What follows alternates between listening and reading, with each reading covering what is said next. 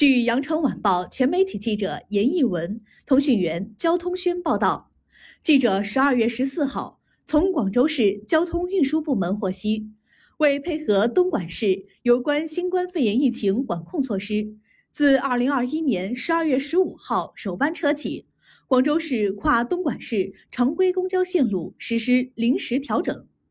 其中公共汽车三六八、三六九。三七八这三条线路临时截短至友谊路站，不进入东莞市运营。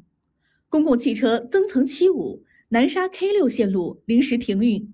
请广大乘客自觉遵守上述防疫交通管控措施，提前做好出行规划。感谢收听羊城晚报广东头条，我是主播雨倩。